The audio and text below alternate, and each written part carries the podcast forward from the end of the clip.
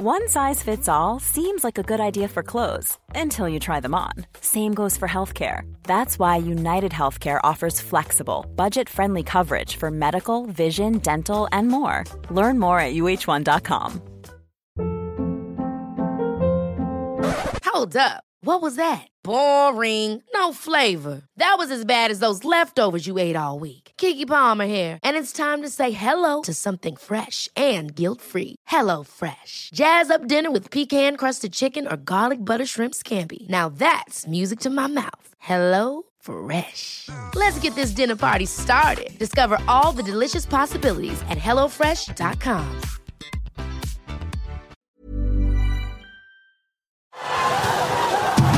Hockeyvänner. Det blir N H L, det blir S H L, det blir Hockeyallsvenskan. Det ska bli riktigt, riktigt kul. Trion, Bulten, Wallin, Gide. Det är så bra. Ja. Jag huskar det. Det är mål! Det är mål ju! Och Södergren jublar. Hög frekvens, högt tempo. The flight did it save! Rebound save! That was brilliant! Oh my goodness! Det gillar vi så mycket. Jag älskar det. En levande legend. Det är ju helt fantastiskt. Andas och njut. Hockeyvänner. Via Plays hockeypodcast nummer tvåhundranittiosex ska ta fart här en onsdag. Sitter på Ringvägen i Stockholm.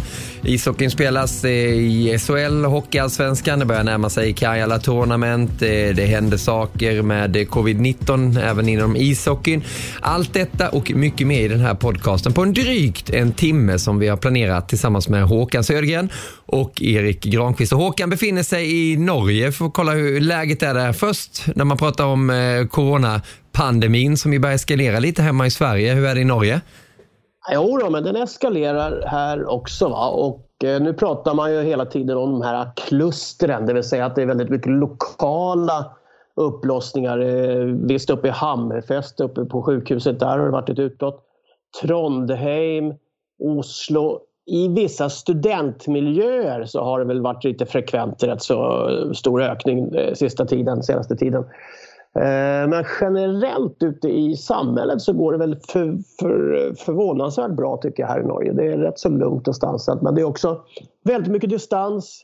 Det är väldigt mycket det som man säger i Norge, att ta hand om varandra men ta inte på varandra. Så att det, jag tycker väl att det finns lite hopp i, bakom alla de här regn- och snöfyllda molnen som är på himlen idag. Ja, det är ju en del sådana. Erik Granqvist, har det inte läge att rycka in till sjukhuset igen och börja arbeta lite som planen var tidigare? Ja, god morgon boys. Jag, jag har ju skickat ett mejl där och till och med påmint om att jag är tillgänglig. Men här i Skåne så har det ta i trä inte blossat ut så mycket. Det är ganska stora avstånd här. Det är inte mycket kramar. Garden är fortfarande uppe, till skillnad från till exempel Uppsala där man ser att det eskalerar nu. Studenter med mera, de, de verkar inte ha så mycket respekt för att man ska hålla det avståndet. Vilket gör att, att det här viruset sprids mycket snabbare, men de har inget behov av mig på sjukhuset ännu, och det är jag ju tacksam för. För det innebär ju att, att de har kontroll på läget. Annars då, Erik, vad händer? Jag är inne i en studentperiod nu. Eh, fortfarande lite saknad efter er i studion. Men jag såg att vi ska göra Karjala. Och sen fick vi schema till junior-V M som börjar tjugofemte december för första gången sedan två tusen fem. Eh, där borta i Edmonton. Vi kommer ju göra studier från Stockholm. Det längtar jag till. Men jag, jag studerar. Jag går på en elittränarutbildning i fysisk träning. Eh, jag har varit på närkampsspel med Samuel Fagermos pappa, då, Linus Fagermos, som är hockeykonsulent. Viktigt ämne var jag här om dagen. Så kommer min meditationslärare från Indien kommer till Stockholm i slutet Oj. av oktober. Aha. Så det, det är en period av lärande nu innan vi ska ge av oss själva i rutan igen. Ja, det låter ju väldigt spännande. Du ska få prata om den där utbildningen som du var på också om en liten stund där. Men jag tänkte vi stannar kvar vid det här med covid nitton och eh, framförallt då hur det sätter tänderna i sporten. Vi har varit oroliga för det länge. Vi minns ju vad som hände förra säsongen som bara slutade abrupt där. Eh, både med Hockeyallsvenskan och S H L. Det blev ju inget S M-slutspel. Och nu så läser man att eh, Linköpings match med Oskarshamn kommer eh, skjutas upp. Den flyttas här och är inte klart vilket datum den kommer spelas. De ska möta H V i helgen också. L H C var i kontakt där med personal i Linköping nu. Där de sa att de väntade på testresultat och att fler spelare skulle testas nu, vilket då förmodligen gör att det kommer bli väldigt, väldigt svårt att spela match i helgen också för L H C. Och det här känns ju som att det är den där snöbollen som börjar rulla, som vi har varit så oroliga för att den ska ta fart i elitidrott, i elitidrotten igen där, Håkan. Vad, vad känner du när du hör dessa uppgifter? Jo, men det tror jag, den farhågan delar jag med dig, för att eh, vi såg ju redan på kort, på kort eh, respittid här att Djurgården igår var väldigt sargade och eh, skickade hem folk, och de mötte ju Linköping så sent som i helgen, så att, eh, eller så, så sent som i förra veckan, så att eh, det känns ju liksom som att det här scenariot faktiskt börjar återuppspelas nu. Eh, vi kommer ju också ihåg den eh, var Västerås och, och Karlskoga i början på säsongen, va? Ja, exakt. När det varit en, en sån eh, en sån tidvattenvåg som bara liksom följde med allting följde med allting. Så att det, det jag är faktiskt, jag ska inte säga att jag är skeptisk, eh, för det är fel uttryck, men jag är väldigt oroad för att jag tror att det här kommer att eh, Som, ett, som en snöboll så kommer det bara växa faktiskt. Eh, jag ser liksom ingen annan eh, möjlighet egentligen med tanke på hur det ser ut i samhället också. Den här så kallade andra vågen och liknande. Så att, eh, jag tror att idrotten kommer bli väldigt drabbad. Jag tror också att det blir ett väldigt mycket mer seg och långdraget förfarande av den här eh, pandemin än eh, man hade kanske trott eller faktiskt hoppas. Men du, är du rädd, Håkan, att eh, man bara kommer få avbryta allting och göra som man gjorde med slutspelet och Hockeyallsvenska finalen och, och hela kvalet där i fjol? Att de bara stänger säsongen?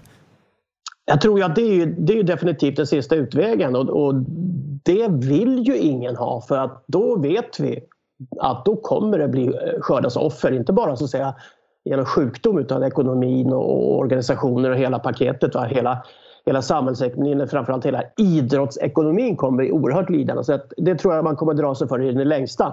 Men jag ser inte samtidigt för sig att man ska kunna genomföra det här på det sättet som man har startat säsongen. Så att jag, för att vi ser också vilket tryck det är på myndigheter och alla att nu släppa in folk på läktaren och allting, va? Och så har vi hela tiden det här fortfarande liggande surrar i luften. Så att, alltså, diskussionerna pågår ju faktiskt åt fel håll i förhållande till smittan. Det är ju egentligen hur vi ska kunna liksom komma vidare från smittan, inte hur vi ska begränsa smittan. Nej, det, det är ju där man är, och det, det blir ju också, man ska titta på det sportsliga, för det kan ju avgöra. Ta sådana här matcher som Linköping som ligger lite prekärt till i tabellen redan nu, ska möta Oskarshamn. Det kan vara ett av de här lagen som ju man måste klättra förbi. Eh, när den matchen spelas kommer man inte veta nu, men det, det blir ju sportsligt också, Erik, där att man inte kan använda bästa laget. Nu ska nya spelare testas i, i Linköping och garanterat i Djurgården också då. Strandberg fick ju kliva av i Borlänge till och med, han fick inte följa med upp till Leksand, eh, lär väl testas i, i någon snar framtid och spelar väl inte de kommande dagarna heller, så att man måste ju se den aspekten också. Va, vad är din inställning till det hela? Ja, spolar vi tillbaka den här podcasten några veckor så så sa jag att det är bara att stänga S H L och ta upp två lag. Alltså gör det, det är så otroligt speciella omständigheter som är nu, och vi har ju pratat om ekonomin flera gånger, och nu när den här andra vågen är på intågande så är det bara, tycker jag, att oavsett vad regelverket säger att man måste göra det innan säsongen, strunta i det vid det här tillfället och, och stäng ner ligan, ta upp två lag från Hockeyallsvenskan och spela med sexton lag nästa år, för att det här, det här kommer bli så oerhört tufft för klubbarna. Och när det här elementet kommer in nu, att corona har fått fäste i olika lag och kommer spridas inne i den så kallade bubblan nu, som inte är någon bubbla här. I N H L hade man ju bubbla, det var det ingen som gick in med smitta och det var ingen som kom ut med smitta.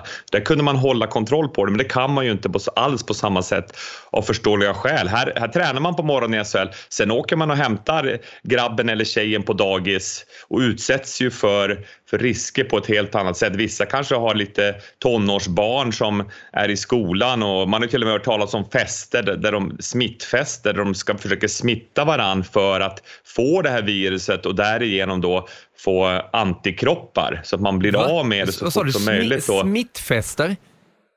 Smittfester, alltså att man, man, man, det är fester och man hånglar och håller på jag har ju självklart inte varit på något sån själv. Det, det var många år sedan man var det. Det, det, var, det var i Boden på åttiotalet. Men, men nu, då fanns ju inte corona på det sättet. Men nu gör man det då för att bli av med det här. Det finns en otålighet i det hela. Och det drabbar ju hockeyn väldigt mycket. För helt plötsligt så börjar spelare då smittas av olika anledningar. Och sen har vi det här jätteproblemet. Så att jag står fast vid vad jag sa för några veckor sedan. Att, att stäng ner... Eh, Stäng ligan den här säsongen och spela med sexton lag nästa år. Men jag är ju bara nyfiken, Erik, och eh, nu vet jag att nu har inte du suttit och skissat sådär, men hur ska du kunna ta upp två lag där? För jag antar ju att man måste stänga Hockeyallsvenskan också om man stänger S H L. Ja, ja. Där, där, men ta upp två lag. De, de två som, som hamnar i toppen där i, i Hockeyallsvenskan. Om vi ser då till exempel att det blir Björklöven och Timrå som... spelar väldigt bra och ser ut att, att vara där uppe i toppen. Ta upp de två lagen och sen så gör samma sak då att, att ta upp lag från division ett, de som, de som vinner där, så ta upp dem till Hockeyallsvenskan. Ah, okay, och sen men du... spela, spe, spela med fler lag i S H L nästa år. Det blir ju som en kedjereaktion, men, men just som det är nu med all, alla orosmoment runt ekonomin och runt det coronaviruset, så tycker jag det är bästa vägen att gå. Ja, men du tror i alla fall att det blir fortsatt spel och att man kommer spela uh, fram till målsnöret om man så den här säsongen då? Ja, det tror jag, men, men fortfarande det är ju väldigt, vi sitter ju och, och spekulerar, för det här situationen har vi ju aldrig någonsin varit med om. Det är ju ingen som vet facit, men det är därför jag tycker man kan ta, åt, ta alltså preventiva åtgärder för att minska effekterna av den här pandemin. Vi pratade om det förra veckan, Håkan, här om att eh, det blir en Karjala-tournament. Vi var ju lite eh, överraskade, både du och jag och Rikard Wallin, att det blir det. Det ska bli oerhört kul att se Tre Kronor med Garpenlöv och kompani på allvar där i inledningen av november. Men ändå, vad tror du S H L-klubbarna känner innerst inne när, när de har de här problemen och sportchef och alla andra får bara sitta och fixa coronatest istället för att förhandla kontrakt och, och titta på truppen och se de hockeymässiga egenskaperna, så ska man skicka iväg spelare till, till Finland också. Hur tror du de resonerar? Jag tror man är väldigt skeptiska. Dels av anledningen till, till exempel nu så blir det ju inte aktuellt att plocka, plocka några spelare i Linköping till exempel. Det kan jag inte tänka mig, va? Och där finns ju både svenska och finländska spelare, amerikanska och utländska också, men de har ju inte samma tillknytning till landslag nu för tillfället. Men, men så du får ju den aspekten också åt andra hållet, va? I tillägg då så ska du så säga, den här turneringen har ju inte kunnat varit i, ja, i och för sig nu kom det ett nytt beslut här i förrgår, va? Nej, det var här i Norge det. Jo, det var i Sverige. Herregud, det här också. Två länder håller reda på det. Men, nej, men just det här med inresor för ryssar och folk utanför E U.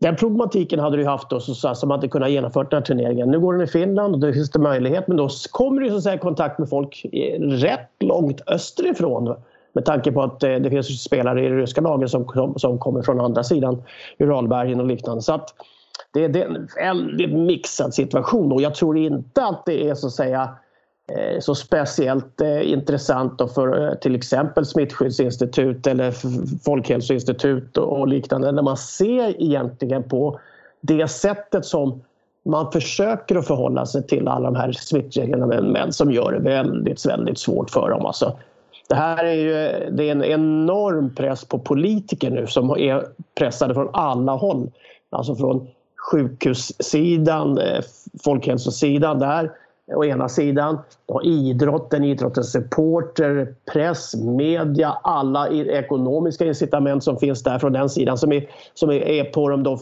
att öppna arenor och allting. Så att det, det är en otroligt svårbalanserad situation där det till sist och syvende att det här är liksom att rädda liv och allting kanske har kommit en liten bit på väg, för vi ser ju att vi har mycket större och bättre fungerande vårdapparat för tillfället som tar hand om alla insjuknande. Men det är fortfarande en otroligt allvarlig situation. Va? Så att, att vara politiker i det här läget och, och sitta då som, som eh, Lind där och ska ta beslut om det här, va? Det är ingen avundsvärd situation alltså. Nej, och det, det finns ju inte där rätt och fel. Det, det är ju så otroligt många som har gnällt över att eh, ja, men kolla på Schweiz, de släpper in så där mycket publik, och det var ju den pucken som var hetast för eh, några veckor sedan. Här, varför gör inte vi det i Sverige? Ah, nu, nu, nu läste man ju att det började drabbas där nere i, i Schweiz också, att det började sprida sig, och det var väl Grönborgs gäng där, C T C Lions, jag tror det var deras farmarlag där som eh, fick väl stänga ner lite nu så det... Ja, hela kantonen stängde väl ner ja. där. Gjorde ju helt egna regler va? För att de såg att det blir sådana här klusterförfarande även där nere, vilket gör att de måste ta lokala och regionala förhållanden till, till, till Drax. Så att... Jag tror att hur en, alltså det, det är ju faktiskt så att den här, den här pandemin, den, den har ju så att säga inga skrupler överhuvudtaget. Va? Den tar fattig, rik, sjuk, frisk, svart, vit, gul, röd, randig. Alltså den går ju rakt fram. Va? Den har ju inga som helst, eh, vad, vad kallar man det, rasdiskrimineringar på något sätt. Så att eh, det här kommer som sagt vara en, en otroligt tuff period för... Eh, idrott men framförallt samhället generellt. Ja. Vi, får, vi, faktiskt, vi ska faktiskt tänka på det. Alltså, idrott är en del av samhället. Den är inte en betydande del av samhället. Den är en del av samhället. Ja, nej, det är verkligen en orolig tid där och vi minns ju hur vi själva satt där i april och maj utan idrott alltså och man bara, man bara töstade efter det. Nu är den igång då men det, det blir svårt. N H L gjorde ju det fantastiskt bra men det går inte att ha alla S H L-klubbar samlade i, i en liten bubbla. Det får vara i Ängelholm i så fall, Erik, och att du jobbar med dem där. Ja, då, jag ser det här nu. När jag var nere och gick den här närkampsspelsfortbildningen här i måndags då håller de ju på att utöka restaurangen här i Catena Arena för att då kunna ta in fler människor på matcherna i och med att det nu är tillåtet att ta emot i restauranger. Och vi såg i Löfbergs Arena när Färjestad mötte Frölunda där och vände sin negativa trend lite grann, Färjestad, och vann. Då var det väl en niohundra personer inne i arenan samtidigt tack vare att, att det var så många i restaurangerna. Så det är också en, en väg som klubbarna går nu då för att få in lite mer intäkter. Vad tycker du om den här? Ja, jag tycker att det är, jag tycker det är smart, ja. Att, att man, man, man försöker hitta kreativa lösningar eh, och självklart hålla säkerheten. Göra alla medvetna om att det, det är det här som gäller eh, när ni går in här. Eh, alltså tvätta händerna enligt J D-manér och desinficera och så vidare och inte hålla på och krama. Så håll avstånden. Så att sköt och respektera det, men var här. Drick och ät och ha trevligt under de, de regelramarna. Och, och det måste ju klubbarna, de måste ju göra såna här saker nu för att lindra den här blödningen som, som uppstår ekonomiskt. Ja, men man förstår ju klubbarna, men det ser ju helt sjukt om man får använda det ordet ut. När, när, man, när man tittar på en bild i Malmö Arena så sitter folk där borta i restaurangen och sen typ femton meter där bredvid, där, där får inte sitta någon. Vet du. Där kan man bli smittad, det Det, det går inte riktigt ihop där. Ett plus ett blir inte riktigt två i, i det där fallet. Men det, det är klart att klubbarna måste få in pengar. Det var väl Färjestad som gick ut med någon prognos hur mycket minus de skulle hamna. Jag vet inte om det var någon av er som läste det, men det var ju helt galet om det här fortsätter. Om det var minus trettiofem miljoner eller sånt. trettiofyra miljoner. Ja, ah, he, helt otroligt. Det, det säger ju rätt mycket. Ja, men vi, vi lämnar det där spåret och kommer ju återkomma till det fortfarande. Då, säkert, på. säkert. Vi kommer, på, vi kommer nog på drasspelet ett tag. Ja. Ja, vi är fast i det. Och vi lärde oss ett nytt uttryck där då, smittfester. Vet du. Ja, det är, man slutar aldrig att eh, förundras vad som sker. Men vi vet att det ska spelas ishockey i Kanada, i Edmonton igen. Precis som då under Stanley Cup-slutspelet. Så är det junior-V M. Erik var inne på det, att det kör igång den tjugofemte december den här gången. Det brukar ju alltid starta den tjugosjätte, men nu blir den tjugofemte. Sverige spelar förresten den tjugosjätte där, så att det, det blir inget annat att möta juniorkronorna Tjeckien. Hur mycket längtar du till junior-V M nu när du ser att det börjar röra på sig, Håkan? Ja, men det, det är ju ofta en sån här liten ett delmål på säsongen för att avläsa liksom var man är någonstans egentligen, va? Turneringen har ju växt i, i intresse från svensk sida med tanke på att vi har haft så bra. Den har växt intresse också för att den har varit egentligen kanske den frejdigaste internationella turneringen, man får säga så. Den har ju ofta slagit egentligen A V M i dramatik, i just profilbyggning, inramning generellt då, för att det som har varit så bra med den, det är att den har alltså i, i rent åskådarmässigt och presentationsmässigt på tv och runt omkring arbetet så har den spelats i på vintrarna i bästa hockeysäsong och med ett enormt intresse från folk som är hemma under jul och nyår och, och, och kan så att säga passa på att titta på det här och följa det så pass intensivt som man måste för att hänga med. Så att eh, junior-V M är, är definitivt en av eh, ishockeyårets tre stora eh, höjdpunkter. Och att det kör igång på juldagen, Erik, hur anmärkningsvärt är det? Helt underbart. Och det, alltså det är femton år sedan, noll fem var senast det drog igång på juldagen. Så jag, jag, jag sa till Yvonne och Jonte att när tomten lämnar den tjugofjärde på kvällen, då sover jag. Men sen ser ni inte röken av mig, för då tar Gide över. Då är det junior-V M, och för mig är det ju årets höjdpunkt. Det är de tre stora som Håkan säger. Det är J V M, det är hockey-V M och det är Stanley Cup. Men det kan ju bli Dream Team. Gary Bettman, bossen i N H L, säger att deras preliminära start är ju första januari för N H L, grundserien nästa säsong. Men blir den lite förflyttad, kanske mitten av januari eller slutet av januari, vilket Niklas Lidström tror och förutspår. Och han har ju en fot in där i Detroits organisation. Då får vi ju förhoppningsvis se, alltså, otroligt bra lag där Lafreniere gör sitt tredje junior-V M, Byfield är med. Så väldigt många stjärnor som, som var tongivande i fjol kommer att spela även årets junior-V M förhoppningsvis. Och som sagt, Sverige har ju ett lag som är väldigt intressant. Den här noll ett noll två-kullen vann ju junior-V M i Övik för arton-åringar för första gången då eh, genom tiderna. Så den kullen vet vad som krävs för att vinna och har en bra chans att ta hem det nu också. Med Wallstedt i målet, han som gör succé där uppe i Luleå, målvakten. Eller då Alnefelt, skorpionen som var så bra. Och så ser vi att Alexander Holtz, han skjuter ännu bättre än vad han gjorde för ett år sedan. Raymond är ju starkare än någonsin och dominerar. Så Sverige får ett bra lag. Och det kommer även motståndarna få, så att det vibrerar bara. Jag, jag såg det här schemat komma. Jag smsade igår, Niklas. Vi hade lite kontakt. Du skickade någon länk där, där de pratade om stjärnorna där på T S N. Så att jag är väldigt uppumpad och ser fram emot det här. Så många gör. Alltså det, är väl, det har blivit en tradition att sitta där och mysa. Många är lediga och man kan titta på hockey. I det här fallet, vissa matcher går ju på bästa sändningstid, alltså svensk tid. Och vissa kommer gå mitt i natten. Ja, det blir lite annorlunda med Edmonton. Jag hade faktiskt möte här med eh, Svenska ishockeyförbundet. Man har ju det inför turneringar. Vi kommer ju dela den här på Nent Group då med Sveriges Televisioner. Och var Thomas Montén, förbundskapten, med på det där mötet också. Han berättade ju om restriktionerna som kommer att vara. Och det är ju rigoröst. Alltså, de kommer resa över i chartrat plan och eh, hämta upp finländarna. Och sen åker Ryssland med det också. Sen är det bara puff, rakt till hotellet och leva där. Det blir inte sån riktig sån bubbla som det var under Stanley Cup, att de spärrade av en hel gata så fick spelarna gå där i ensamhet ner till arenan, utan här är det då buss rakt in i arenan och får inte träffa några andra. Ska man jobba med den här turneringen så måste man åka över i god tid innan och sitta i karantän ett par veckor över julafton då för att eh, få jobba med turneringen. Så att det blir ju andra premisser där då innan Sverige drar igång mot Tjeckien den tjugosjätte. Sen är det lite sämre tider för Sverige faktiskt. Man möter Österrike vid midnatt den tjugoåttonde. Sen så är det Ryssland noll tre trettio. Och sen på nyårsafton där till nyårsdagen noll tre trettio så möter man U S A. Så att det, det är väl en perfekt tid. Det är då efterfesten brukar börja hemma hos familj Södergren. Är inte det? noll tre trettio. Ja, precis. Men du frågade om eh, Montén där. Är golfbanan öppna där i Edmonton? Jag vet inte, ja, jag, jag glömde frågan. Jag vet inte hur, jag vet inte hur klimatet är där. Kan det vara, de... Jag kan väl tänka mig att det är trettio grader kallt också och, ah, då, så att, och blåser. Va? Så att, ja. det, det blir ju verkligen hotelldöden som kommer drabba de här efter fyra veckor där uppe. Så att det, det kommer vara otroligt tufft tror jag för de här killarna att eh, an, anamma sig den här situationen de ska leva i. Va?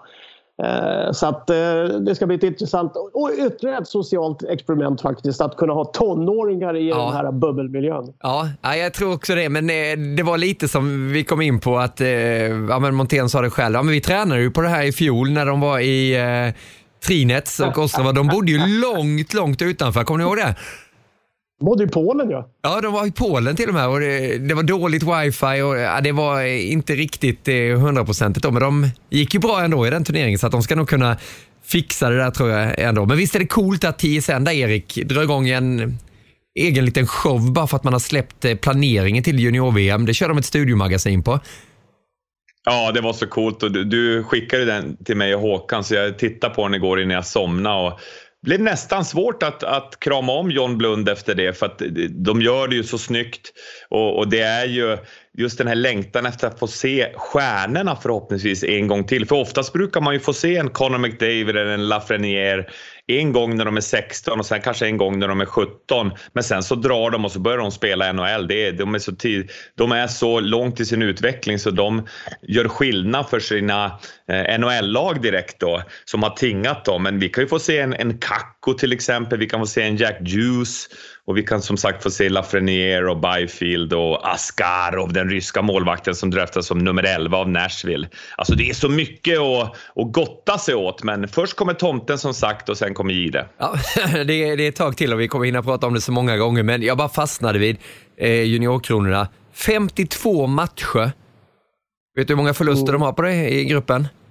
Ingen. Inte en förlust där. Inte en förlust på femtiotvå matcher. tretton år. Ja.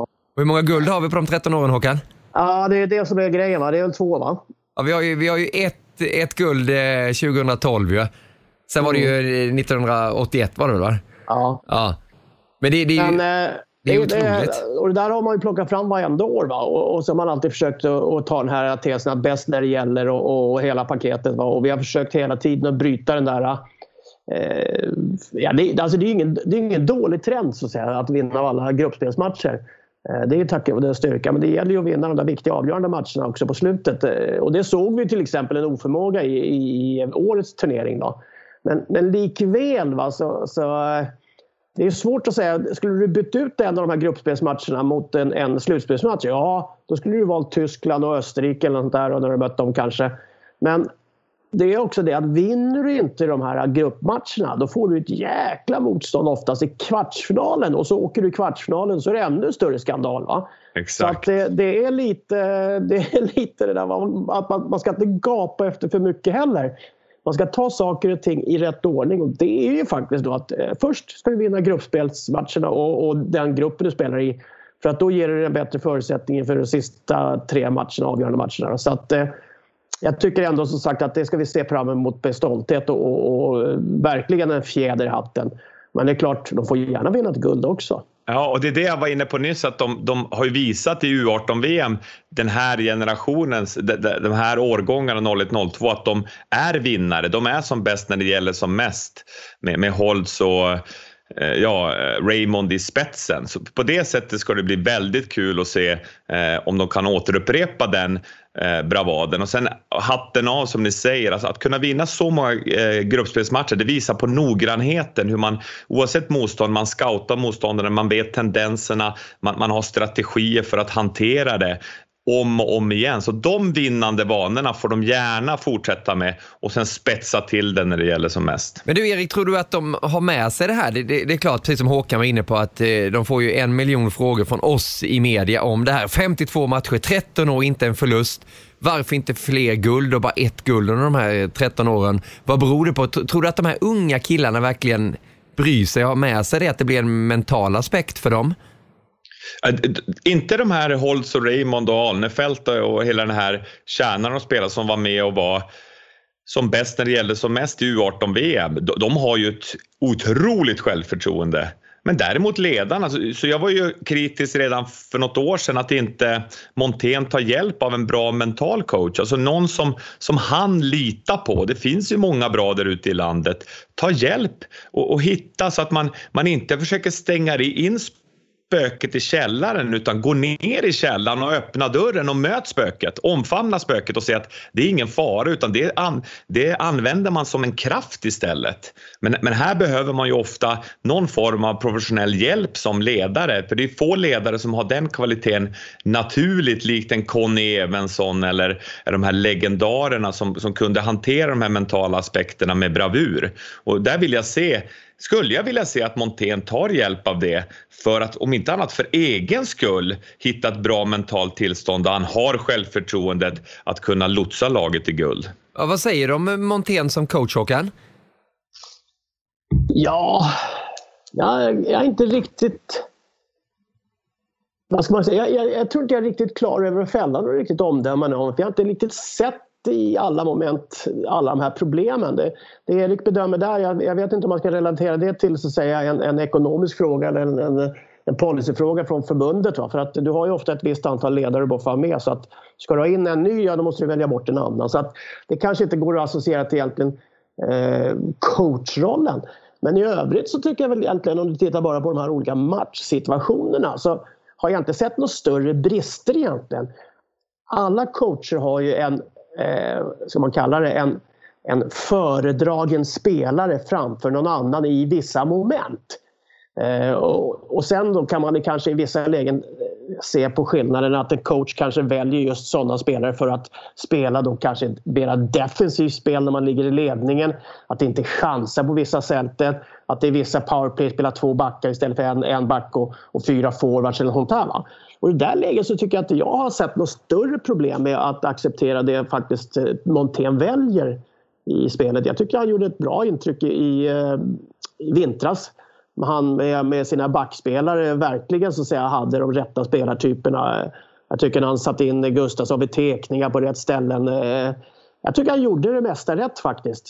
Sen att vi inte vann till slut, va? Det är också, det kan man ju då säga. Får han, får han dra det, det tunga lasset för att han inte gjorde rätt på det stället. Men aj, aj, jag tycker nog att han är en helt acceptabel ung coach. Alltså det, det är lite annorlunda att coacha juniorer än coacha A-lag dessutom. Ja, för, för det är ju en eh, komplex eh, situation, det förstår jag ju också, komma in med juniorkronor. Det är ju egentligen bara de där veckorna eh, som, som gäller egentligen. Det är ju samma sak för Garpenlöv, det är ju ingen som kommer ihåg hur det går i Eurohockey Tour, Erik, utan det är bara V M just de där veckorna som, som sätter pekfingret på hur bra man är som tränare. Hur jobbigt tror du att det är?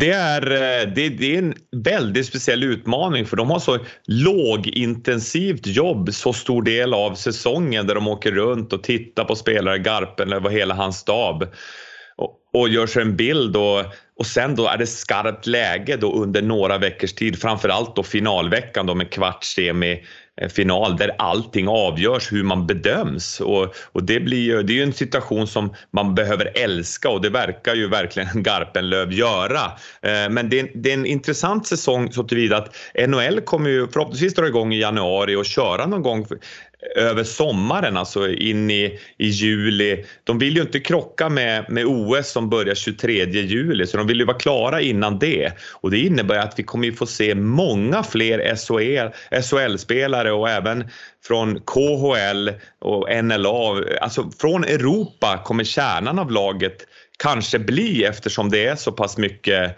eh, blir som krock med N H L, och därför blir de här Eurohockey-tour-turneringarna och vilka de väljer att bygga det här V M-laget ännu mer intressant, och det kommer ju vara spelare från Hockeyallsvenskan också som är aktuella. Alla de här A H L-spelarna som nu gör det så bra i Hockeyallsvenskan kan ju också bli aktuella, så på det sättet så spetsar det ju till de här Eurohockey-turneringarna med start i Karjala här då på Viaplay i början på november. Ja, det är en eh, ny värld som vi lever i, men fortfarande så eh, finns det ju de här rubrikerna avgå och eh, den sportsliga biten man riktar in sig på. Man hamnar ju på en, en tränare då, om vi dyker ner i Hockeyallsvenskan och pratar om eh, kanske rätt man på rätt plats eller rätt man på fel plats, jag vet inte. Eh, Modo, Villenjeminen, sex matcher. Fyra poäng så här långt för Modo, och det är ju den första tränaren som har hamnat i den där berömda skottgluggen. Hur orolig ska han vara, och hur tror du Modo resonerar, Håkan? Ja, framförallt så tror jag hela Övik darrar lite, va? Man hade nog sett ett helt annat scenario om man då så att säga tar eh, fjolårets säsong som utgångspunkt, va? Men jag satt och tittade lite på det här, här om kvällen också, och alltså de har ju, de har ju tappat ner en halva laget. Plus Hellqvist som tränare. Det vet inte bara Glader som är kvar sedan förra året. Och han kom ju in sent. Va? Så att, ah. alltså det, det, du, måste, du måste stå med fötterna på jorden. Och så måste du tänka efter vad som har skett. Och se lite i backspegeln för att kunna egentligen lägga det här på rätt nivå. Och jag, jag, hade, jag hade inte trott att Modo skulle ha så här tamt anfallsspel i och för sig. Men alltså de tappade hundratjugoåtta av tvåhundrafem mål har de tappat inför den här säsongen i spelare. Ja. Och det är självklart, det, det, det visar ju då så att säga att den offensiva tyngden är ju otroligt bristvara i det där laget för tillfället. Ja. Och det är ju det, de, de, de, vad har de gjort? Nio mål på sex matcher. Ja. Ja. Ja. Alltså det, det är där problematiken för dem le, lever. Va? De har inga produktiva spelare kvar. Och det måste de ha insett någonstans, så att om de inte har lyckats hämta in det, ja då får de skylla sig själva. Men jag tror inte du ska lägga det på Nieminen som kommer in utifrån. Va? Utan det är ju någonting som har pågått under en tid när de förstått att de skulle bli brandskattade. Så att i, i all ära, eh, Nieminen gör något så bra han kan med det material som han har fått att förfoga över. Eh, däremot så skulle man nog kunna hoppas att man skulle kunna få in lite mer stöd från, utifrån på antal spelare. Eh, och där har ju då Moden rätt så tung kontaktkarta över hela världen, så att det hade jag förväntat mig att de skulle vara lite bättre. Erik, vad väcker det för känslor i din kropp när du läser sådana här rubriker och hör att eh, en tränare, en ny tränare då i en eh, klassisk klubb kanske redan då, eh, ja men folk vill ha bort honom efter sex matcher redan. Vad känner du då som har ju varit verksam som tränare ganska länge? Äh, jag, jag känner ju direkt den här, det börjar nästan pirra i armarna av det, en liten panikkänsla som det blir när man är i en klubb. Eh, Och framförallt när man kommer in som ny, som Neminen som ska implementera någonting nytt och ta det vidare, det Hellqvist och gänget byggde upp. Eh, det blir en panik och nu är det väldigt lätt att det blir spretigt. Och när jag tittar på deras spel så är det ju oerhört spretigt. Alltså man gör inte saker tillsammans. Så man blir väldigt lätt att skapa mot, målchanser mot. Spelarna åker kors och tvärs och de är säkert helt slut efter matcherna utan att ha uträttat egentligen någonting. Så vad jag säger är att Ville Nieminen ta en en sida ur Finlands hockeybok som vi såg dem vinna tjugonitton V M där med ett med ett jättestarkt kollektiv. Man hjälpte varann. Målvakterna fick rätt hjälp. Backarna fick hjälp, rätt hjälp med forward som backcheckare. Och därifrån kunde man ställa om spelet och, och skapa målchanser från ett jättestabilt försvarsspel. Så, så den här spretigheten måste jag säga, när jag tittar utifrån och in, att hela den här staben då med Glader som sportchef och Nieminen, Stuv, Omark och Eriksson då som är målvaktstränare, de måste sätta sig samman och, och enas om en strategi framåt.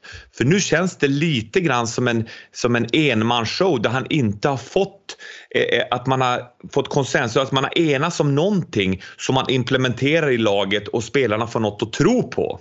Och de åkte ju på en käftsmäll där precis innan serien skulle börja. Och där kändes det som att de började verkligen tvivla på det här sättet att spela. Och sen har det bara tagit in i själva serien där de har fått en, en bedrövlig start som, som ni pratar om.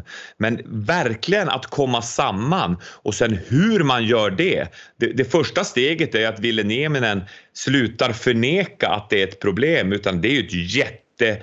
utmaning de har nu, men det börjar att ledarstaben kommer ihop så att Stuv får ut det bästa av vad han kan, Omark får ut det bästa av vad han kan, Eriksson och även Nieminen, han ska ju vara som styrman, eller han, det är ju han som håller i rodret, men de andra måste få ut, för jag vet hur det blir ofta i sådana situationer, att de andra då säger, men vad fan håller han på med, vad är det här för skit, och sen så börjar spelarna muttra och så går de till assisterande tränare, men vad är det här för skittränare, ja det här hade jag fått bestämma, hade vi ju inte gjort det här. Det smyger sig in väldigt snabbt och det måste man ju bryta, och en ganska bra grej att göra är ju att man tar in alla, man gör en cirkel i omklädningsrummet.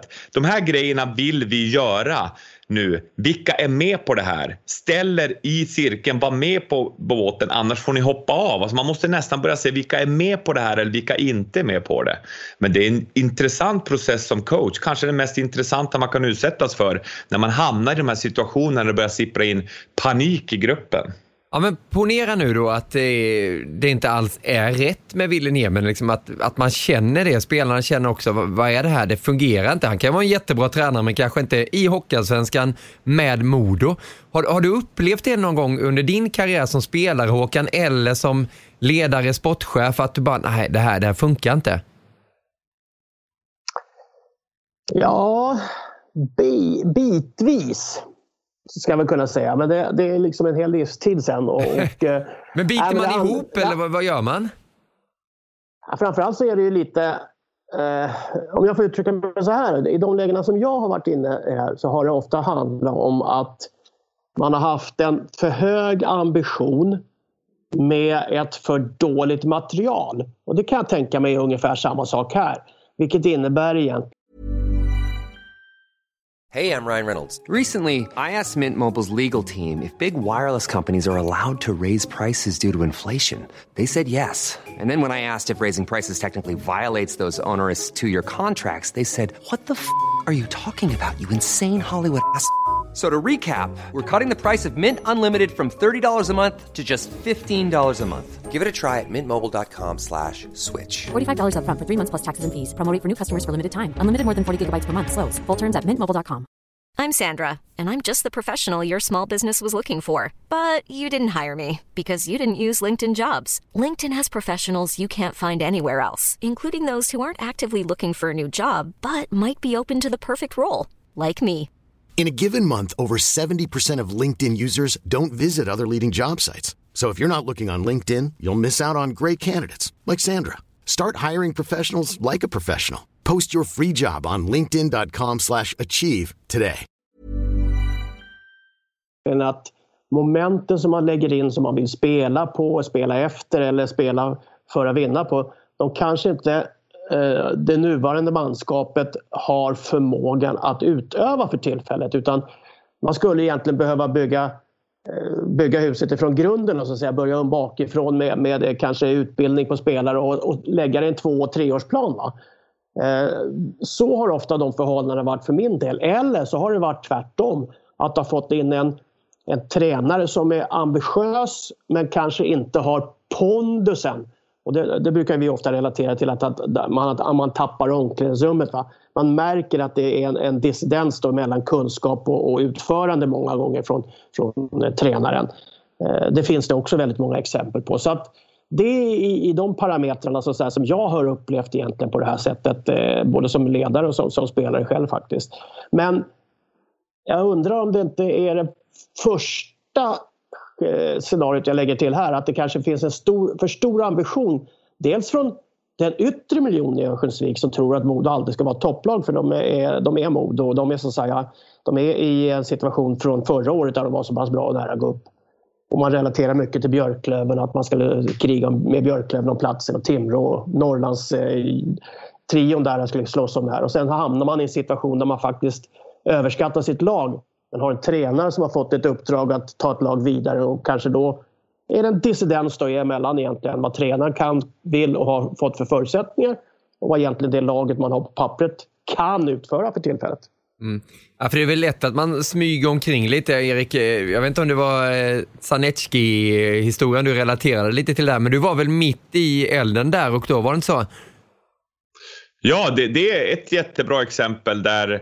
Men Håkan är inne på en otroligt viktig grej, att, att när förväntningarna är på en nivå men, men lagets eh, kapacitet, framförallt spelarnas individuella kapacitet, inte är i samklang med förväntningarna, då blir det ju varje dag en besvikelse. Man lever inte upp till förväntningar. Det var jag med om i Färjestad också. Efter att ha vunnit flera guld så helt plötsligt fick vi en trupp av spelare som inte alls höll guldnivå enligt mig jämfört med, med de andra topplagen då, de med Skellefteå i spetsen. Vilket gjorde att bara för oss att ta oss till final var ju kanske en ännu större prestation än vad det hade varit att vinna guld något år tidigare. Och, och det är det som är, blir väldigt svårt att hantera som ny ledare när du kommer, som Nemi i det här fallet, till ett lag med enorma förväntningar att det bara ska fortsätta utvecklas. Men helt plötsligt ser individerna i laget, som ni var inne på här, är inte av samma nivå. Och då måste man ju skruva tillbaka förväntningarna och börja hitta ett spel och anpassa det ut efter det, den lagsammansättning man har. Och det är där jag är inne på att de borde ta verkligen ett kapitel ur den finska boken då, som de har vunnit junior-V M eh, om vi tittar något år tillbaka i tiden, men även senior-V M, med ett otroligt starkt kollektiv som börjar med ett strukturerat offervilligt försvarsspel. Det tror jag är vägen ur det för Modo just nu. Ja. Nej, men sen, sen tror jag också att det, det är som ni var inne på det här, att det handlar om att bygga ett lag också. Det är inte bara att sätta ihop bra spelare. Okej, gå ut och prestera nu. Har man super, super, super bra spelare, Sverige nittonhundranittioåtta när vi vann V M-guld i, i Zürich, du var väl på plats då? Fixade de mycket själv. Ja, men då, då blir det ju det. Då var det Forsberg, Sundin, Renberg, ja, och hela ligan där. Sen var Johan Tornberg den stora hjälten. Det var ju en annan sak, men eh, då blir det ju på ett annat sätt. Här, här måste man ju hitta, men hur fungerar han? Hur, hur är han i mm. de här situationerna? Vem löser och spelar bäst sista minuten när vi ska bevaka en ledning? För tittar du på bara erfarenheten i Modo nu så, så finns ju den där. Det är ju... Jag kollar på Elite Prospects här, så är det N H L tvåhundrafyrtiofem matcher, det är Hockeyallsvenskan tvåtusen tvåhundranittiotvå matcher spelade, högsta ligan i Finland, det är fyrahundratjugosju K L-matcher, eh, A H L över tusen matcher, så att det är klart att det här laget ska vara uppe i toppen av Hockeyallsvenskan, helt klart. Men det, snabb grej, ja. snabb grej Niklas, ja. Kör. Det är exakt som du är inne på, men Adam Johansson, vår gamla kollega på på Nent Group, eh, skrev en, en krönika, jag tror det var i Expressen eller vad det var, jag läste den, där han, där han ifrågasätter Ville Nieminens sätt att kommunicera. Och kommunikation, det är ju så du når ut till spelarna, du hittar olika sätt att kommunicera ditt budskap eller stabens budskap. Och om Adam, som har insyn i organisationen, om han börja ifrågasätta Nieminens sätt att kommunicera, där har man ju en väldigt viktig punkt att diskutera i staben. För om det visar sig att han har svårt att nå ut, då kanske det skulle vara så att Stuv eller Omark håller i vissa delar av kommunikationen för att få laget med sig på tåget, så att säga. Så, ja. så det finns många frågetecken, och det här utifrån, det är väldigt tufft och utmanande att vara mitt i det. Men för oss utifrån är det ju intressant att analysera, spekulera och betrakta det. Ja, men så är det, och största respekten för Adam, som garanterat känner moderspelare. Men ibland tycker jag att det blir lite för mycket i media att vi journalister tror att vi är några experter hur man formar ett lag, just det här med hur han kommunicerar. Vi är ju inte där på morgonmötet som de har haft nu vid klockan nio och, och, och får lyssna till allting, vad, vad Ville säger och vem av de assisterande som tar ton och kanske leder träningen. Det, det blir så lätt att bara slänga ut det där, tycker jag ibland. Och så slänger man bensin på elden och så bara fuff, så där är det. Och så blir det en bild över hur Ville Nieminen är. Jag försvarar definitivt inte honom, men jag är bara lite nyfiken på, på själva begreppet. Förstår ni vad jag menar? För att Ja, ja, och hur det funkar för alla lyssnare som inte har varit på elitnivå i ett lag är ju att Adam har ju säkert någon kontakt där med Modo, så det är ju någon spelare som är missnöjd. Och, och det är utifrån den egen, kanske egna personliga preferensen, han är Exakt. missnöjd på det sätt Nieminen eh, kommunicerar. Och då kan han bygga en krönika på det. Men det kanske inte är den allmänna bilden att kommunikationen är dålig, utan det är den spelaren. Det är lite så det fungerar. Det kan ju också vara bra för lyssnarna att veta. Att det behöver ju inte vara så bara för att en spelare tycker kommunikationen är dålig. Får jag bara inflika här? Det, det som det, men det här är rätt generellt. Alltså vi, vi pratar ofta den här terminologin. Och det, när man, man sitter då som, som sportchef eller då högsta hönset på den avdelningen, så blir det ofta det här som man tittar på och som man ofta får kritik på. Liksom. Det är egentligen hur, hur coachen coachar laget, hur coachen pratar med laget, hur, hur, om han är domdastisk eller om han är ödmjuk i sina framtoningar och liknande. Men det, det är väldigt sällan som man frågar egentligen hur laget tar det här.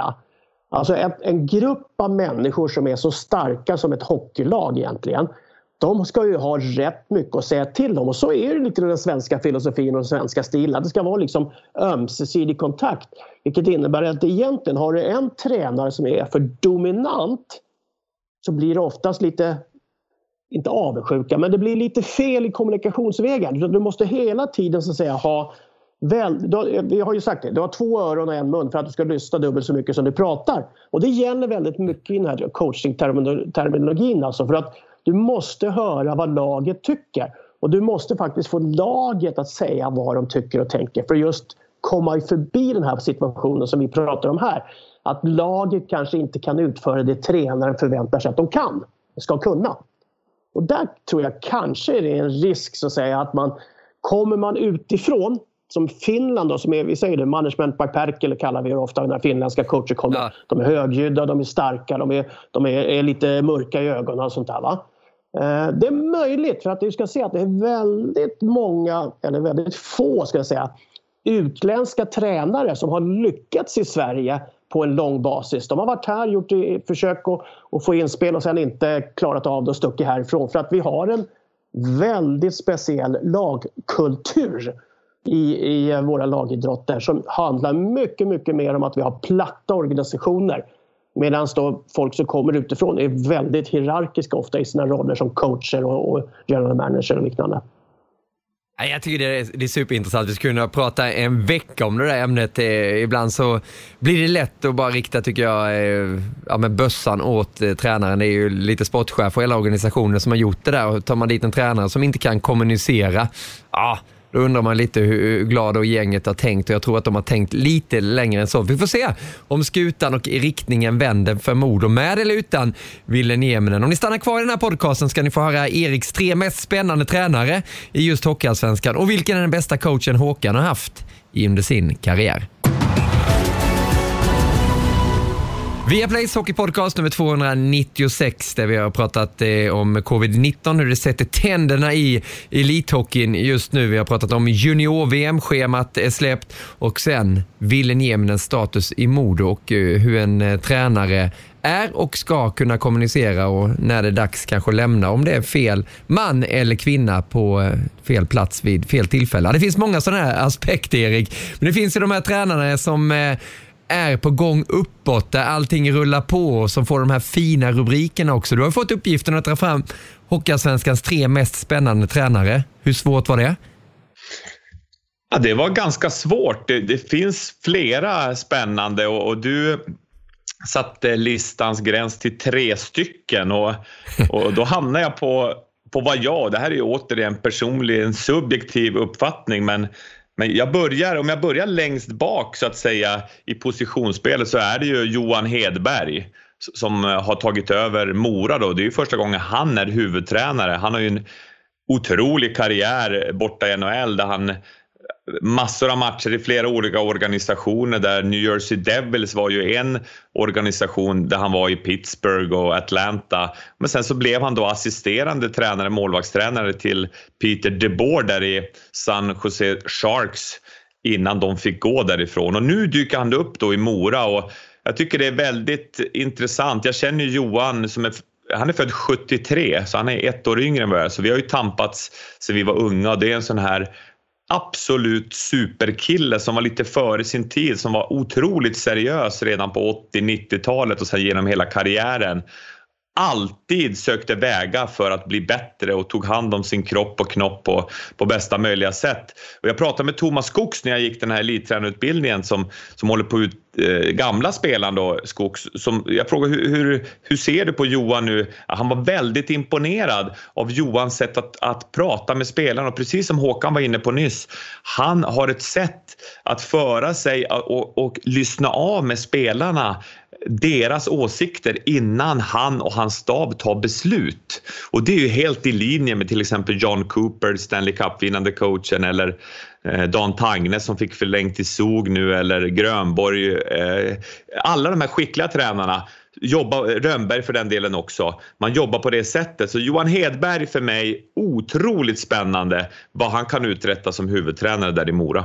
Ja, fått en helt okej start också då när vi spelar in detta, så är Mora på sjätte plats. Kanske inte den lättaste klubben att coacha. Det har hänt mycket i Mora när vi följde dem också, Håkan. Det är en klubb som kanske smyger lite bakom Leksand, men det är skarpt läge alltid i Mora ändå, eller hur?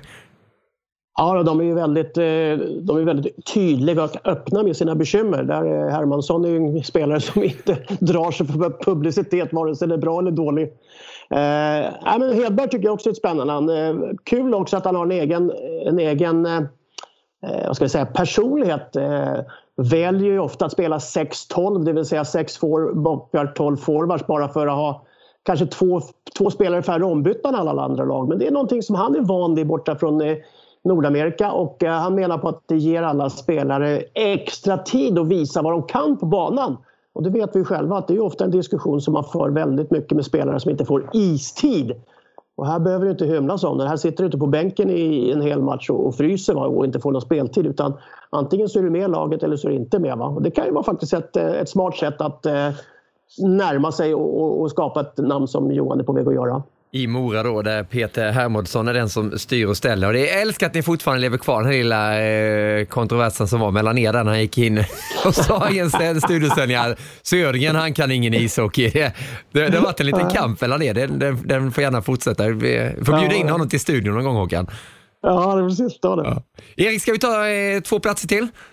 Ja, vi tar en, en gammal center nu då som är, är tränare, och han är just nu i Almtuna då, Robert Kimby, som jag tycker är spännande. Han var ju assisterande coach i Björklöven i fjol och är nu head coach. Han har ju varit det tidigare i Hockeyettan i, i Enköping och även på lägre nivå, division två i, i Bålsta där han kommer ifrån. Men, men just nu då, för första gången då i, på hockeyallsvensk nivå, lotsar sitt Almtuna, och Och jag tycker att han, han är också en sån där kille som är intressant att följa. En sån som vi kanske får se i, i S H L om några år. Eh, återigen, eh, han var center själv och han var har ju en, alltså en smart spelare som då implementerar den här hockeyspelförståelsen till sitt lag. trettiosex år, så att han är född åttiofyra, lite yngre än, än Johan Hedberg. Men också in, väldigt intressant enligt mig. Sannoliken. Han har ju lite skills han kan få leka, men också med Tony Mårtensson som assisterande general manager och Björn Danielsson som är general manager. De har, de har byggt upp det intressant här i Almtuna och går ju helt okej okay också. Vad har du mer för namn då, Erik, över de mest spännande tränarna? Ja, eh, då tar jag den åldermannen sist, och det, han är ju Kirunasonen, född nittonhundrasextiosex, Hasse Wallsson. Oj. Som ju också var en, en gammal forward. Jag, jag såg honom eh, väldigt ofta i, när han var i Boden. Han, eh, såklart uppe i, i Kiruna. Han var I F K Kiruna och så Team Kiruna. Och sen kom han till Boden där i mitten av, av nittiotalet.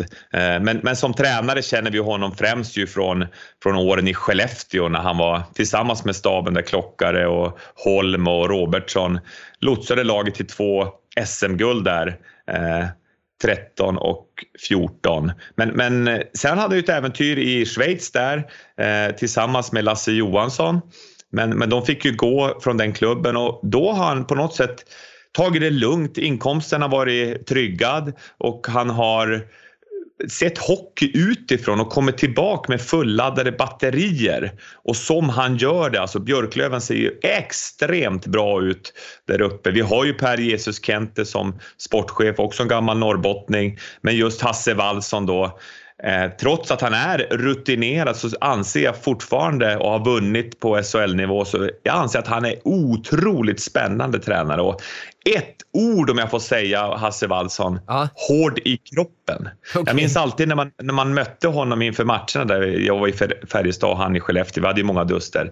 Då, då, då kollade han om man var hård i kroppen. Det var liksom hans, hans mått på om man var i form eller inte. Hur gjorde han det? Känslan var känslan att vara hård i kroppen. Ja, men det, var, det bara slå lite på magmusklerna och slå lite på brösten och okay. på ramen. Är man hård i kroppen, då har man chansen att vinna hockeymatcher. Så det var liksom hans, är du, är du hård i kroppen, Grana? Och det var hans sätt att, och, och det vet jag, han implementerade ju då med, med Thomson, eh, fystränaren där uppe i Skellefteå, att det skulle vara ett vältränat lag som orkade spela den mest intensiva hockeyn.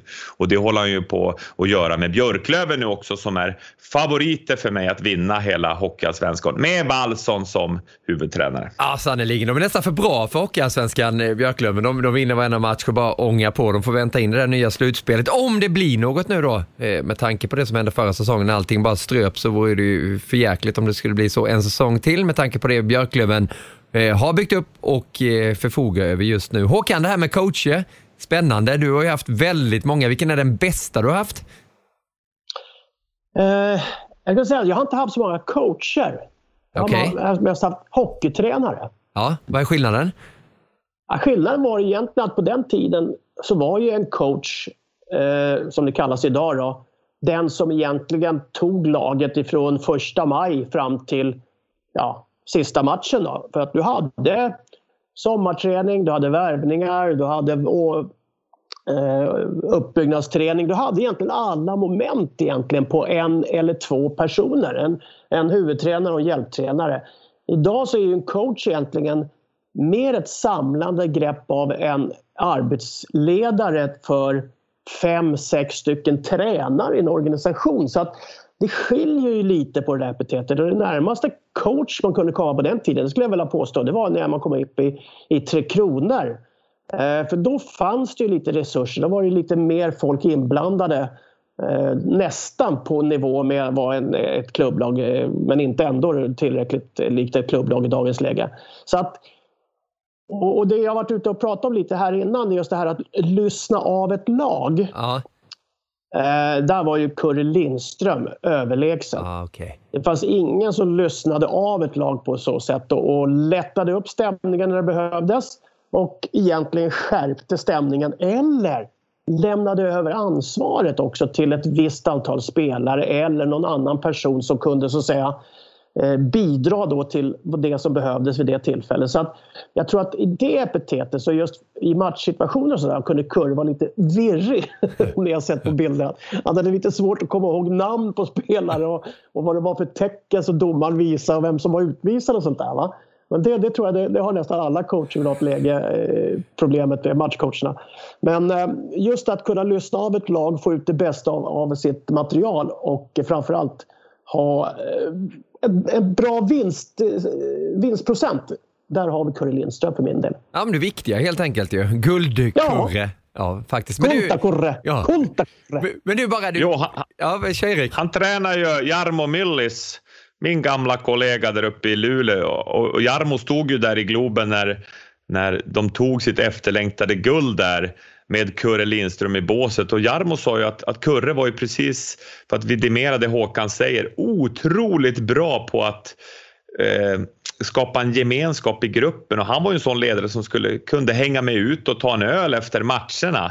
Det är ju nya tider nu, men, men på den tiden så direkt så började de tycka om Curre, och det var något nytt sätt att leda laget, och det gjorde att alla de här finska stjärnorna, eh, Knatte, Fnatte, Chatte, Kedjan och Myllis i målet och hela gänget kom tillsammans och, och gjorde något de inte hade mäktat med på många, många år innan Curre tog över. Så bra exempel. Conny Evensson är bara nyfiken. Hade du honom något, Håkan? Ja, som assisterande.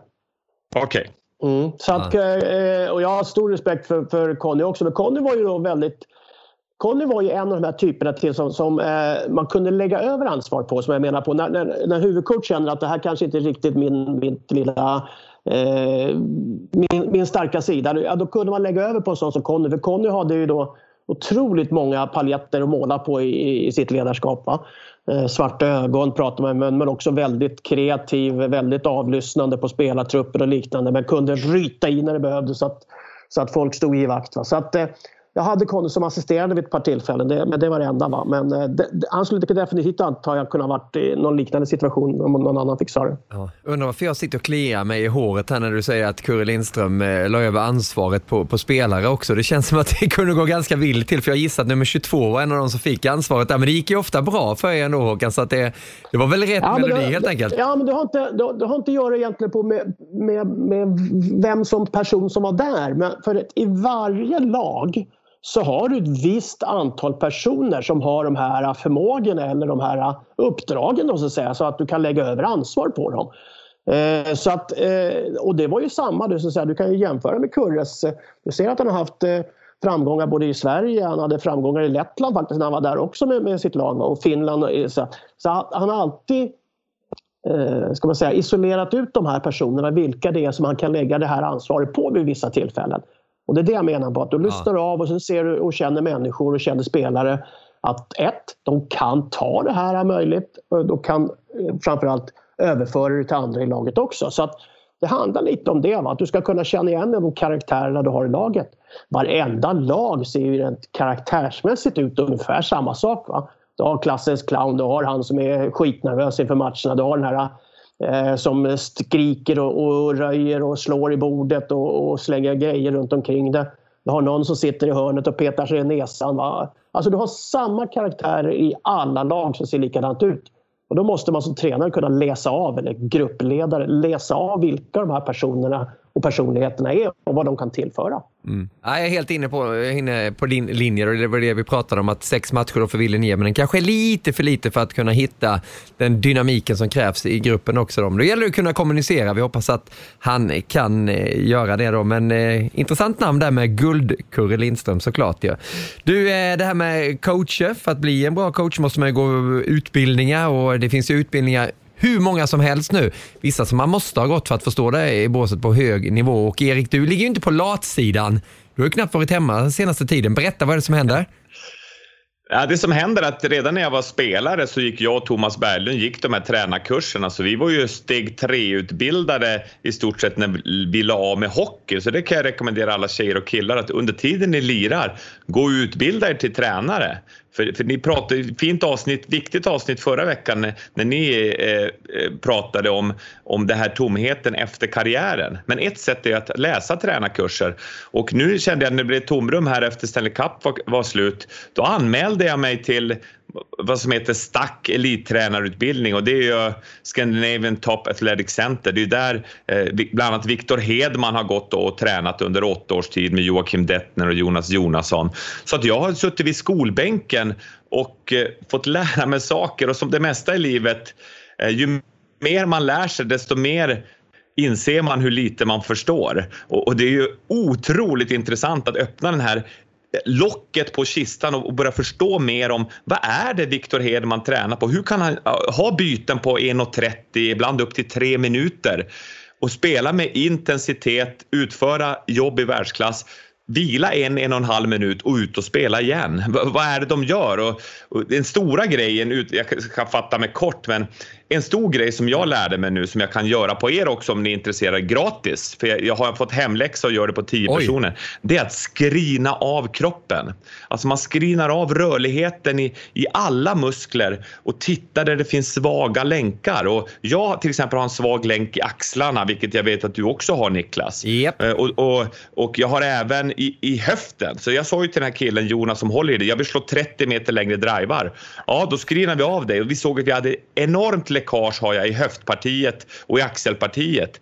Men då får man övningar, lär sig skapa program då med fyra till sex stretchövningar, fyra till sex styrkeövningar för att stärka upp den svaga länken så att det blir en, bara en stor stark länk. Och det är det till exempel Viktor Hedman har gjort. Och när man väl har, har en stark länk genom hela kroppen, då kan man gå på, på med tung styrketräning. Man kan träna maxstyrka och korta, hårda intervaller och så vidare. Men det börjar med att man gör en nulägesanalys och skrinar av. Så jag är ganska uppfylld av det nu. Jag håller på med det. Jag var över till grannen och frågade om han ville ha en. Det ville han ha. Så att jag, håller, jag håller på med sånt. Men, men det här är ju intressant. Och jag, jag kommer göra det här under ett halvårs tid då, eh, med jämna mellanrum. Fortbilda mig i det här ämnet. Men, men jag tycker det är spännande, för hur man än vrider och vänder så är man ju beroende av kroppen som människa. Sannoliken. Jag tror vi ska filma det och sända live på Viaplays Facebook-sida när Erik screenar Håkan Södergren och hittar lite läckage. Vad tror du nu, Håkan? Jag vet att du gick igång. Oh, jag, vet, när du hörde att... jag vet hur läckagen är någonstans också. På. Ja, du gick igång där när du hörde att det var gratis, och sen när han sa att man kan slå trettio meter längre driva, då jäklar vet du. Ja. Stort som jag har varit såld på direkt alltså. Ja, nej, men, men, men det, det, det är ju viktigt för... Och framförallt som du säger där, att man, man kan spela längre, men samtidigt handlar det ju om säkerhet. Jag vet att du har varit på utbildning också, Erik, som du pratade om där med, med, med Fagemo och Svenska Hockeyförbundet, att jag menar, lära sig ta emot tacklingar, lära sig tackla, hela den här biten, för det är ju en otroligt ja. farlig sport som vi sysslar med, ishockey. Ja, det är det, och den största utmaningen är ju att få bukt med de här skadorna, framförallt hjärnskakningarna. Och om jag kopplar ihop det jag lärde mig där på elittränarutbildningen med det Fagemo och Christian Karlsson, och hockeykonsulenterna som åker runt i klubbar. Det finns ju elva konsulenter i Sverige. Alla de har ansvar för trettio klubbar var, så det är trehundratrettio klubbar de är ute och besöker nu med fokus på närkampsspel. Och man når alltså över fem tusen ledare under, under den här hösten. Och det här är ju så viktigt moment att, att få ut och applicera i isträningen på alla ungdomar, alla killar och tjejer i olika åldrar. Att lära sig ha huvudet uppe så man kan skanna av och se när tacklingen är på väg. Att lära sig skydda sig. Att lära sig att dela ut tacklingar där det primära syftet är att separera motståndaren från pucken så att man får puckinnehav och kan spela anfallsspel. Men just de här nyckelorden, att man orkar utbilda och sen orka ge feedback på träningarna för att skapa en säkrare hockey. Och kopplar vi det till fysbiten, och det var ju Fagemo och, och de här konsulenterna inne på också, att det gäller att bygga upp en fysik där man blir väldigt stabil i kroppen. Det går ju inte att ha en jättesvag bål och ta emot en tackling eller svaga fotleder eller vad det nu kan vara, för då kommer man ha en, en länk där man kollapsar när man, när man hamnar i utsatta positioner. Så det där går ju lite hand i hand, men jag är väldigt tacksam och glad att jag gick på den här fortbildningen där jag började förstå ännu mer om närkampsspelet. Och de hade faktiskt visat en video på respektfullt bra anfallsspel från, från S H L och N H L, korta klipp där spelarna gör just det. Man har huvudet uppe, man är beredd att ta emot en tackling, och den som tacklar gör det in i köttet, alltså inte i huvudet utan tillräckligt bara för att separera motståndaren från pucken, och sen kan man attackera därifrån. Så att eh, på, på något sätt så allt på, när man lär sig saker som jag tycker är så jäkla kul, det är ju ni också väldigt nyfiken och vill lära sig nya saker på olika områden. När man börjar förstå olika områden så, och börjar fläta ihop det, så ser man att det, det hänger samman. Alltså pusslet, för att det ska bli komplett, då behöver man alla de här olika delarna. Men jag är ju mitt uppe i det, jag är lite upp uppfylld, men jag försökte fatta den korten, Niklas. ja, ja, men du ska få prata mer om det där, det ska du få göra i studion också, men jag gissar, Håkan, i Norge så pratar man mycket om hur farlig hockeyn är med tanke på olyckan som skedde här för ett tag sedan med en norsk talang, Mats Hildich, jag vet inte om jag uttalar efternamnet rätt där, men, men, men ändå är väl förlamad just nu, eller hur är status? Ja, det är, så det, det, det är ju väldigt lite eh, information just om det. Men eh, det som har släppts då av klubb och hans föräldrar, eller klubben i, och för, är ju en utsträckt arm då egentligen från hans föräldrar just att gå ut med den informationen. Det är att han vid ett olyckligt tillfälle då eh, ramlade, slog eh, huvud, nacke, rygg in i stolpen faktiskt i målet. Och eh, har en, en ryggmärgsskada som har lett till förlamning, som de säger, va. Och han är nu, ska väl föras över på en sån här rehabiliteringsinstalt som heter Sunnås i närheten av sitt hem. Så att det är ju självklart mycket uppmärksamhet runt en, en sån oturlig och olycksalig händelse. Ja, nej, men man blir, man blir bara så bedrövad och så ledsen. Det var ju samma sak ja. med Tobias Forsberg när det hände här för ja. något år sedan i Leksand. Eh, nej, det, det, det är en farlig sport, och det är, som sagt, det går inte, det går inte att träna sig till att komma undvika sådana saker. Det kommer ju alltid ske. Det förstår jag också. Vi, alltså, vi har ju också, alltså, vi kände ju också då ett, ett fall uppe i Luleå, Robban där i, i slutet på åttiotalet, vad som inträffade. Och generellt, Hasse Norberg, alltså, precis. Hasse Norberg, ja. Alltså många av de här situationerna, jag bara jag satt och tänkte på att det, av en händelse vid, vid något tillfälle här, det är väldigt sällan de här situationerna inträffar så att säga vid sargen, eller just det som vi liksom hela tiden tycker vi ser för jäkligt illa ut, och det är när spelare tacklas bakifrån in i sargen. Där är det ju många gånger så att man liksom befarar att det här ska inträffa. Men många av de här situationerna som har lett till de här olycksaliga eh, följderna, de har ju skett alltså ute på isen. Där man vid något tillfälle har slagit huvud då i stolpen, eller nacken i stolpen på det här sättet.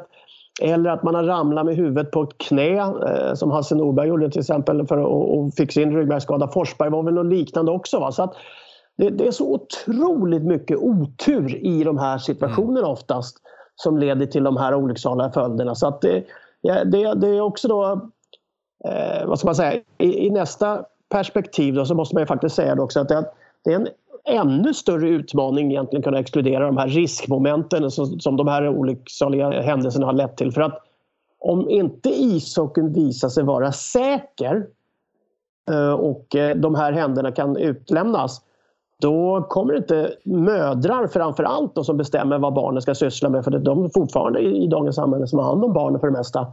Då kommer inte de köra sina spelare till, eller sina söner och döttrar till ishockeyn. Då kommer de välja andra idrotter som, är, som inte har de här riskmomenten. Va?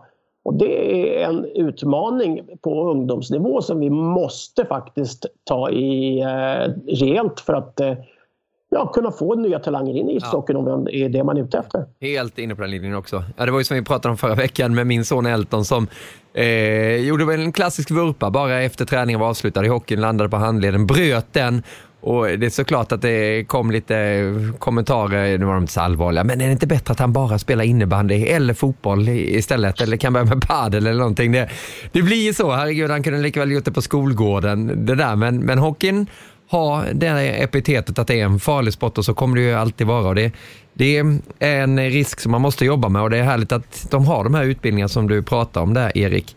Vi har snackat länge här i podcasten också, det har varit väldigt trevligt. Jag tänkte vi bara avsluta med en liten eh, frågesport där. Skrik ett namn, vem som kan det här först. Vilket var det året Curre Lindström blev guldkurre? nittiofem. Ja, du glömde säga namnet. Jag ska skicka ditt namn. Erik! Och svaret är åttiosju. nittiofem, ja.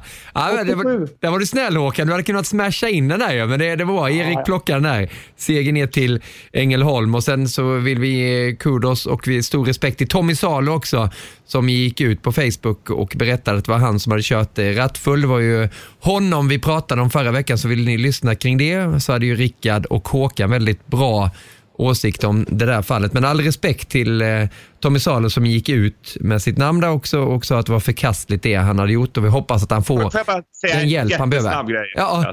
Alltså, det är ju helt oförsvarligt det han har gjort. Men väldigt många människor är mitt i missbruk just nu. För det är frågan om missbruk. När du fortsätter med ett beteende som får sådana enormt negativa konsekvenser. Du har tappat kontrollen. Det finns hjälp att få. Så i Tommy Salos fall, han säger det på Facebook, jag ska sluta med alkohol. Ja, det är bra, men du behöver hjälp. Behöver in på rehab. Alltså för att få hjälp med det. Det är inget man fixar själv. Och jag har ett nummer noll två noll tjugo tjugo sjuttiofem. noll två noll tjugo tjugo sjuttiofem. Där kan man få, få råd om man har problem med missbruk. Man, man, det första är att erkänna för sig själv. Sluta förneka, utan jag har problem, eh, jag kapitulerar, jag behöver hjälp. Så sträck ut en hand, det finns hjälp att få. Och när man har tagit sig igenom den där mörka skogen, då kommer man ut och livet blir underbart. Men man måste börja fylla livet med positiva saker istället för flaskan, istället för spelmissbruket. Åka och spela paddel med polarna, spela golf. Gör någonting där man träffar människor, man är i en positiv miljö, man får röra på sig. Då kan livet bli underbart igen, även fast man är mitt i mörkret just nu. Bra. Avslutningsord på den här podcasten nummer tvåhundranittiosex. Viktigt, viktigt såklart. Vi försöker ju blanda alla ämnen här och försöker få en liten vinkling mot ishockeyn, och det finns sannoliken mycket där ute nu att ta upp. Hoppas ni har uppskattat den här podcasten. Tack så jättemycket, Håkan Södergren. Tack så hemskt mycket själva, och ha en fortsatt trevlig onsdag. Det ska vi verkligen ha. Angenämt att få prata med dig igen, Erik. Tack för dina åsikter och reflektioner. Ja, tack själva. Alltså jag gick och tränade förra helgen och, och njöt av att höra på era röster. Och nu är jag lite tillbaka till för några år sedan, Niklas, när jag inte ville att podcasten skulle ta slut. Men det måste göra det. Det. Det är så mysigt att prata, men jag ska ut i skogen igen nu. Det är dimmigt här i Ängelholm och nu ska jag ut och kolla hur träden och fåglarna mår. Ja, bra, för de knackar på dörren här nu. Paradise Hotel ska in här i Alla Cradys studio och ta över den här. Så att jag är inte välkommen jag. längre. Jag måste vidare. Kan vi, inte, kan vi inte kombinera en sändning med Hockeystudion och Paradise Hotel en gång? Kan vi inte göra det? Ja, det, skulle jag göra. Den, den, den, det är ju samma zon här på Nent Group ju, så det, ja. där, där kan vi trivas garanterat. Ja, ja, ja. ja. Jag säger det. Det, det finns många ämne att diskutera. Alla har en anknytning till ishockey i slutändan ändå. Så är det. Och allt har sitt slut, så även den här podcasten. Kanske ni inte trodde, men den har faktiskt det. Nummer tvåhundranittiosex, och eh, vi lovar att återkomma nästa vecka igen. Och vi vet att Rikard Wallins favorittränare genom tiderna, det är Harald Lyck nu. Du behöver inte vara orolig, Harald. Vi ska lämna dig där också. Kul att du lyssnar på den här podcasten, och till er andra också. Tack så mycket. Ha den bästa veckan som går att ha. Vi hörs. Hockeyvänner, det blir N H L, det blir S H L, det blir Hockeyallsvenskan. Det ska bli riktigt, riktigt kul. Trion, Bulten, Wallin, Gide. Det är så bra. Ja. Jag huskar det. Det är mål! Det är mål ju! Och Södergren jublar. Hög frekvens, högt tempo. The flight in a save! Rebound save! That was brilliant! Oh my goodness! Det gillar vi så mycket. Jag älskar det. En levande legend. Det är ju helt fantastiskt. Andas och njut. Produceras av I Like Radio. I Like Radio.